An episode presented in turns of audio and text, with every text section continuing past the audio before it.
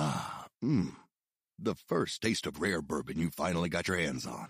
That's nice. At Caskers.com, we make this experience easy. Caskers is a one-stop spirit curator with an impressive selection of exclusive, sought-after, rare, and household names in the realm of premium spirits and champagne. Discover the top flavors of the year now by going to Caskers.com and using code WELCOME10 for $10 off your first purchase. Get $10 off your first purchase with code WELCOME10 at Caskers.com. Happy Friday, or whichever day you're listening to this podcast. Hopefully, it is Friday, and I am so excited to share our very first bonus episode of RJ Answers. We are answering your career questions right here, and in this episode, I had the opportunity to speak with Celine. She's 22 years old from Los Angeles. She recently graduated from college and she was looking for some advice. So, without further ado, here is our inaugural RJ Answers.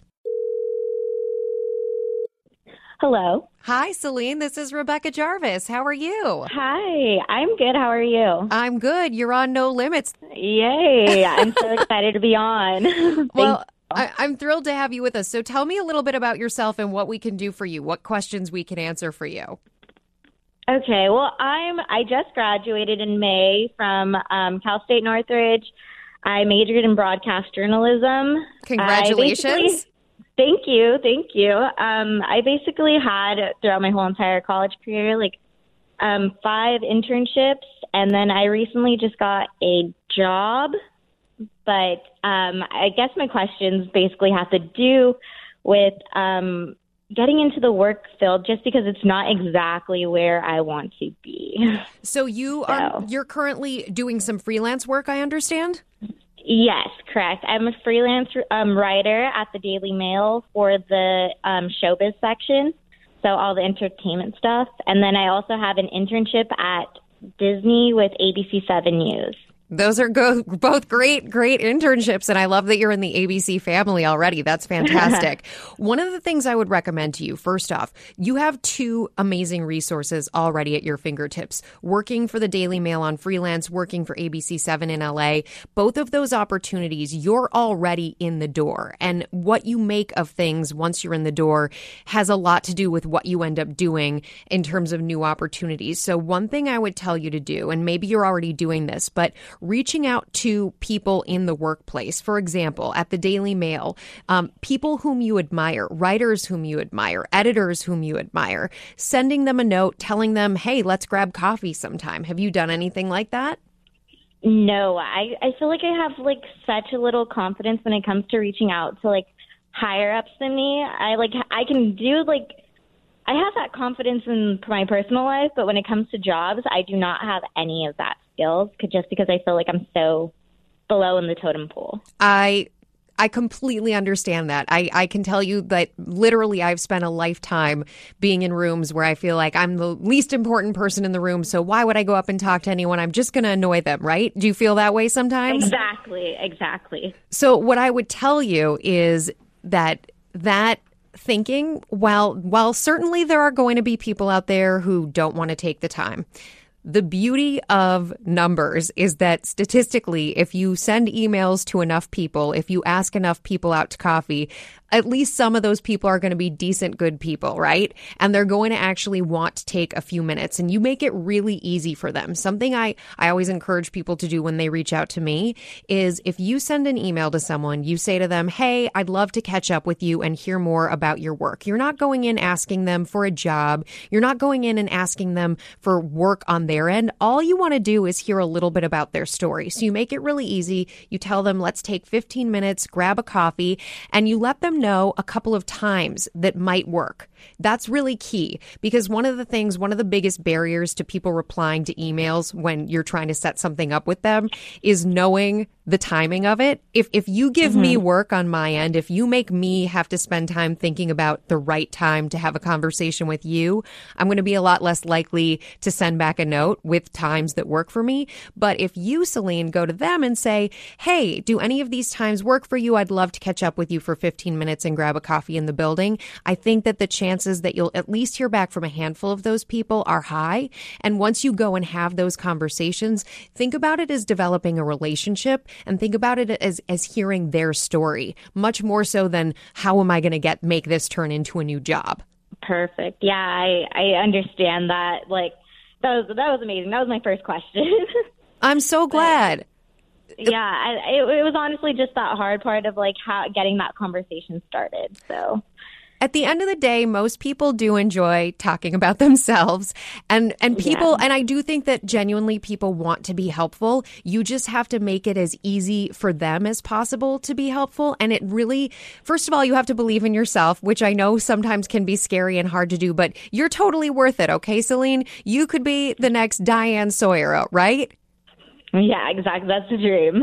All right. or the next Rebecca Jarvis. I love it. I love it. I believe in you, Celine. I believe that's 100% possible. So you have to you have to remind yourself that you're at the beginning and everybody begins somewhere. Everybody gets started somewhere and for most of us, myself included, part of how we got to where we got to was because there were decent people along the way who gave us advice, who gave us a little bit of their time. And the, the number one thing to keep in your mind is just just think about it from the standpoint of I know there are decent people out there and if I run into one of the bad ones it doesn't matter. I move on. I go on to the next one and then the next one and then the next one. And the reality is, as you create more and more of these relationships, then you have a pool of people who ultimately are a little invested in you and will be looking out for you so that when a big opportunity comes up, Jane, who had a conversation with you and John and Dan and, and Emily, mm-hmm. all of those people who had a conversation with you somewhere along the way think, oh, this this job opportunity would be the perfect thing for Celine. I'm going to forward her an email about this. Also, and that's that's one of the things that's key. So after that initial conversation, after you go out and you have your coffee and you have a nice conversation, a quick email, something really short. It doesn't have to be involved. Hey, really enjoyed talking to you. Look forward to continuing the conversation. That's the follow up. Then what I would recommend that you do is you stay in touch. Do it, do it you, don't have to be obsessive about it. You don't have to go back to them every week. One thing I think is always a good idea is if you set name alerts on people. So if you had a great conversation with someone and you set a Google alert on their name and you look at any articles that come out that they've written or things that are written about them or things that are written about their industry, and then you can mm-hmm. always use that article as your reason to come back to them and say, Hey, I saw you were written about here, or Oh, I saw your article, or I saw the story story you did on this. That's a great way to remind them that you're out there thinking of them. And it's another way for you to show, um, you know, show them that you care about the work that they're doing as well. Yeah, totally. I get that. Thank you. Um, another question I would get um, so, broadcast journalism was like my emphasis in college. And um, as you know, like having a reel is one of the biggest parts. And um, so uh, the week after I graduated, I showed a I showed I guess he's a recruiter for all like the big stations, and he basically told me that my presence on TV wouldn't be good enough. So I'm just trying to work on my reel, but I work seven days a week. So I was just wondering like how I would utilize, I guess, like asking um, reporters if I can go and shadow them or something like that. Just I, I've gotten asked that, but just like finding time or um, I don't know, like just what would be your best way to kind of improve being on camera? Sure. Well, experience is, is the biggest part of it. And I know it's hard to find the experience when A, you don't have the time or B, you don't have the opportunity. Let me ask you this. What what is currently on your reel? My reel right now, I have um, like three stand ups, and then I have um, two packages, and then at the end, I have like some anchor work that I've done like at during my college show. Have you ever tried going out with your your friends and telling a story. For example, if one of your friends were to have their iPhone and hold it up and videotape you in front of a building where something happened or a place where news has occurred, have you ever played around with that at all? Yes, I've I've done that before. Uh-huh. Because I think that's one way. I mean, today the difference between what you're able to test today and experiment with versus what you used to do you know, even 10 years ago before the iPhone. It, it's completely changed everything. And I, it doesn't have to be uh, a really serious thing. You could literally take 30 minutes every weekend when you have a day off and just play around with it. And that's what I would, would really recommend that you do. Shadowing people is great. And especially if you find that some of these contacts that you create by reaching out to people are people who are willing to let you shadow them, that might be something that if a conversation is going really well with someone, at the end of the conversation, you could throw in, Hey, I'd love to shadow you sometime. Would that be possible? That would be a great way to get that kind of experience. But it doesn't it doesn't specifically require that kind of experience in order to get I think what you really need for the reel. What you need for the mm-hmm. reel are opportunities to show yourself and to be who you are on camera. And you'll be so much more comfortable if you just make it about give yourself the next three months and say every single weekend for the next three months, I'm going to spend 30 minutes and I'm going to go out 30 minutes with a friend of mine, a couple of good friends of mine, and I'm going to try different stand ups. And I'm just going to come up with fun things. And don't make it serious. A lot of these can be on the editing room floor. In fact, a, most of them will probably be on the editing room floor. But it's that constant process of just trying over and over that I think is going to make you more and more comfortable. And you might even find that doing that allows you to put a few things on your reel from those experiences. Mm, that's great. Yeah. I, I never thought about that, that I can just go out with friends. So, I mean, that's the, the world today. Really what, what somebody who is hiring you wants to see is they want to see in, in broadcast journalism, they want to see how you tell a story, who you are, and and how you behave on camera. And I think that the the beauty of where we are today is and technology today is that people are way more comfortable on camera than they used to be. And if you can show that level of comfort to anybody who's interested in hiring you, and you also come with all the great clips from the Daily Mail and the fact that you have all of this writing experience, which by the way is incredibly important. It's it's one mm-hmm. of the mm-hmm. most important things, especially when you're just coming into a news organization. So you already have a leg up on a lot of people because of the internships that you you have currently. Yeah, exactly. More from our discussion after a quick word from our sponsor. Are you hiring? Join the over 3 million businesses that use Indeed.com for hiring. You can post a job in minutes and manage your candidates from an easy to use dashboard. Post your next job on the world's number one job site, Indeed.com.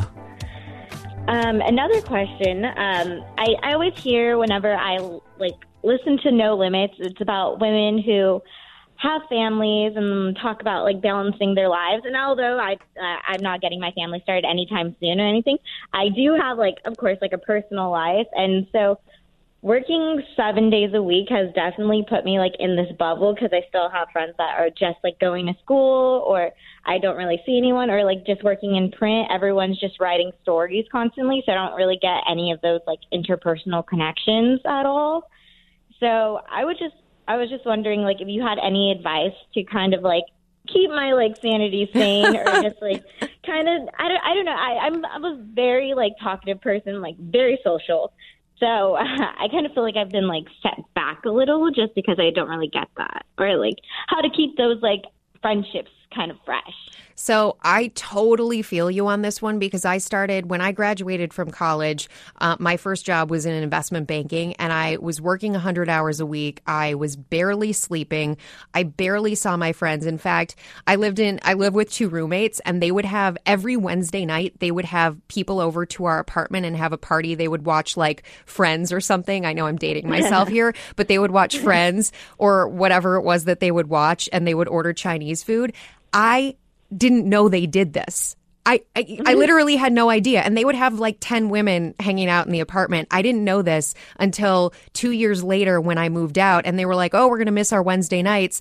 And I'm like, what? What Wednesday nights? I so so I feel you. It was it was a really tough time and I think there were definitely moments in that time where I I got to a point where like I couldn't even stand the smell of the office. I just felt like the office had a smell because I was working so much in it and I would call my mom and be like, mm-hmm. "I don't mm-hmm. know, mom, the office stinks. There's I'm here all the time and I hate it." But yeah. but retrospectively, while that was a a hard time for me to go through. I am very glad that I did it because it definitely it was it was the hustle, it was the hardest thing, but it also set me apart from other people who didn't make that choice. And frankly, it's one of the reasons why I ended up I think, in the world of journalism because I, I paid my dues in such a significant way. And I would say to you that as as much as you're I, I know those moments where some days you just say to yourself, like, is this worth it? Why am I doing mm-hmm. this? Should I just quit now? Well, if I quit now, I already put all this other time in. So then what does it all amount to? And I think that for me, it ended up working out. And I, I feel like for you you're on the right path that if you you keep paying your dues and you stay focused on the things that you really want to accomplish and you try to incorporate every week something that you have to look forward to. I do think light at the end of the tunnel is important. So if there's a you know a, a weekly routine maybe it's a class that you take or maybe it's something that you do with a friend or friends plural every single week so you know you have that thing to look forward to i think that'll also help keep your spirits up. Yeah, great. Thank you. Thank you. Yeah, that that that honestly just like having that or kind of feeling like I I'm in a little lonely bubble just because I feel like no one could really relate to like the working life yet. I just feel kind of like secluded and so I never really knew like if I talk about my work, I don't want to bore anyone with that kind of stuff or I don't even get to talk to anyone. So yeah, that that was just like but I, I definitely understand the hustle and I don't want to give up on my dream at all. So I'm like all about that. Um, what would you say um, a rookie mistake in journalism that either you made or you see happen constantly? Hmm. Well, I think honestly, I think that the feeling that there's only one way to get there is probably like one of the bigger rookie mistakes I see. For example, like you, um, and and by the way, I hate that somebody told you that your reel wasn't good enough and like you should just basically stop. I hate that somebody said that to you. and for me, um, a lot of people would say to me early on, Oh, you have to do this. In order to be a journalist, you have to go out and do this. You have to move to this town. You have to take this particular role. And, and I think that while there are certain stepping stones that can work for people, there isn't an ordained path. And I think that the biggest rookie mistake is thinking if I if I do X, Y, and Z, then I'm guaranteed to have this particular outcome. And the same thing I think is a mistake is to think that you have to do things a certain way in order to have a great outcome.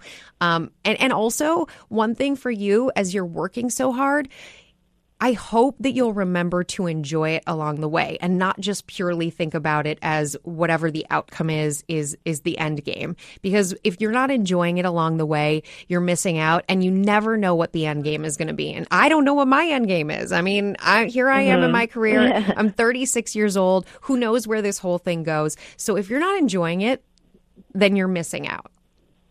Yeah. Yeah, definitely. Um, I mean, I only have one more question, if that's okay. Yeah, of course. Yeah. You're a journalist. Obviously, you have a lot of questions. Yeah. Um, okay, so of course, I'm working in print, and um, like I told you, I want to go into broadcast. Um, but um, I always hear, like in your podcast as well, like people always tell like other people or even you that that's crazy. Like, why are you taking those risks? And so, um, like, I know going to like other states, that's like usually a big risk, especially in journalism. You have to like go somewhere to get your career started. So, um, I don't know like how to just like take those. Like, I I want to take those risks, but at the same time, I'm such I'm such a like A and B type of person. Like, I have to think about like I I don't like just taking chances and leaping, but then at the same time, I know that's what it's all about. How would, what would be some advice that like just to like break off the shackles a little, I guess so like so to say, and take that leap of faith into um going somewhere or like even I, whenever I talk to my parents, they're always like, "Well, is that the most like financial stable thing to do? You're making great money right now. Like, I don't, sorry, I don't know what to say about that. well, so okay, listen, I I do value personally, I value financial stability. It's another reason why I went into finance initially. It allowed me to pay off my student loans and then I didn't have to think as much about the financial side when I went into journalism, which doesn't pay that well. and in particularly doesn't pay that well in the early years. What, mm-hmm. One thing I would tell you to do is I think it's great that you're talking to your parents about this. It's important to talk to people who you really trust uh, about big decisions like this. And some of the other people that you can talk to, maybe there's a professor that you had a close relationship with, or professors that you had close relationships with. I would talk to them. Um, I would also, if you're actually thinking about going somewhere else, let's say there's another newsroom in another city that is offering you an opportunity, I would ask them before you take that opportunity if there's anyone else there that you could talk to who's currently a journalist, who young and in the same position that you're in so that you can talk to them and really get a true feeling for what that world is going to look like for yourself. I think that will do one of two things. Either it'll open your eyes to the fact that you're not going to be really happy in that situation, or mm-hmm. alternatively, mm-hmm. it will allow you uh, to see that actually what you're afraid of is is not that scary because this other person who has similar interests to yours and comes from a similar background to yours has figured out a way to make it happen. Now, if that's not a possibility and and everything, you know, you've got an opportunity in front of you and you think I have to just seize the day and I have to do this. Then mm-hmm. I would say to you in the best case scenario, what you could do is you could go to your current boss and you could say, "I'm about to take a leap of faith." I am going to take this other opportunity. I, or I'm, I'm about to take a leap of faith. I'm thinking about taking this other opportunity. If I were to go and do this, and it didn't work out, what are the chances that I could come back and, and continue working for you? Now that's risky because basically mm-hmm. you're telling your boss that you're going to leave, but it may if you have a great relationship already with the company and if you're doing something that's very valuable to them, it may be the kind of situation where someone would say to you, you know what, we, we always could use more people like you. So if that thing doesn't work out and you come back, we could have an opportunity or there would be a good chance that there'd be an opportunity here. You know what I'm saying? Yes. Yeah, that I never thought about asking that, but yeah, you have I, to be careful with it because uh, because if you go in and you ask for it, you're basically telling your boss that you're thinking about leaving.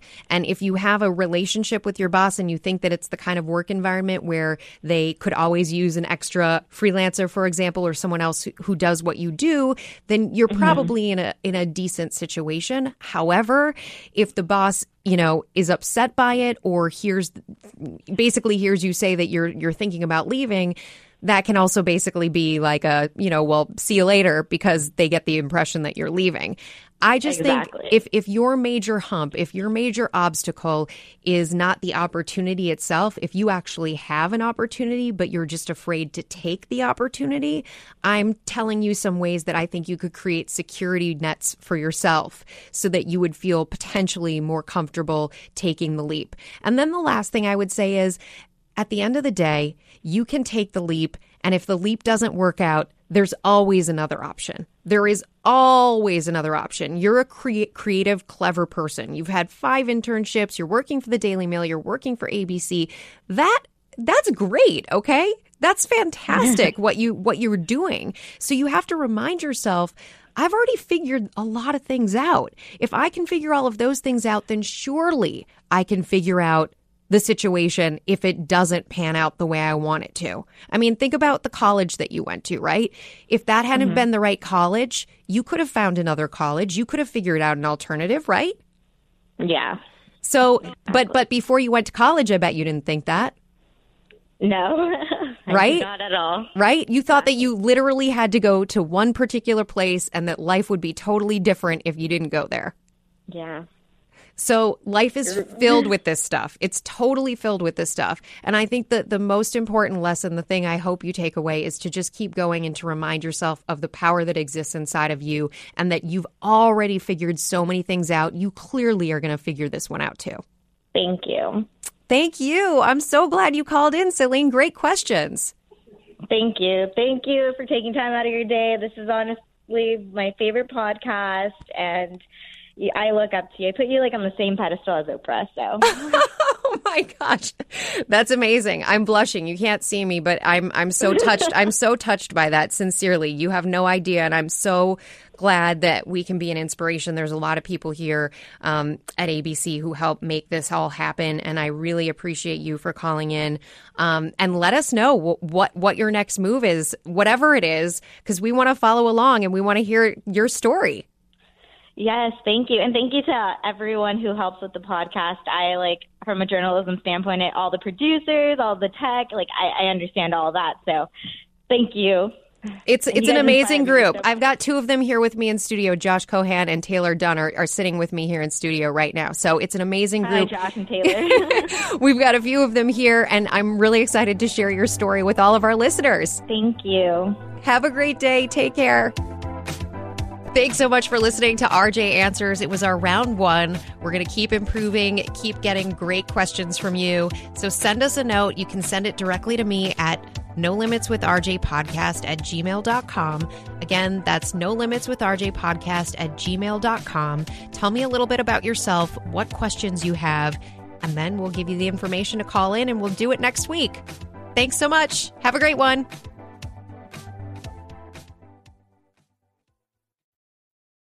Hey, I'm Andie Mitchell, a New York Times bestselling author. And I'm Sabrina Kohlberg, a morning television producer. We're moms of toddlers and best friends of 20 years. And we both love to talk about being parents, yes, but also pop culture. So we're combining our two interests by talking to celebrities, writers, and fellow scholars of TV and movies. Cinema, really. About what we all can learn from the fictional moms we love to watch. From ABC Audio and Good Morning America, Pop Culture Moms is out now wherever you listen to podcasts.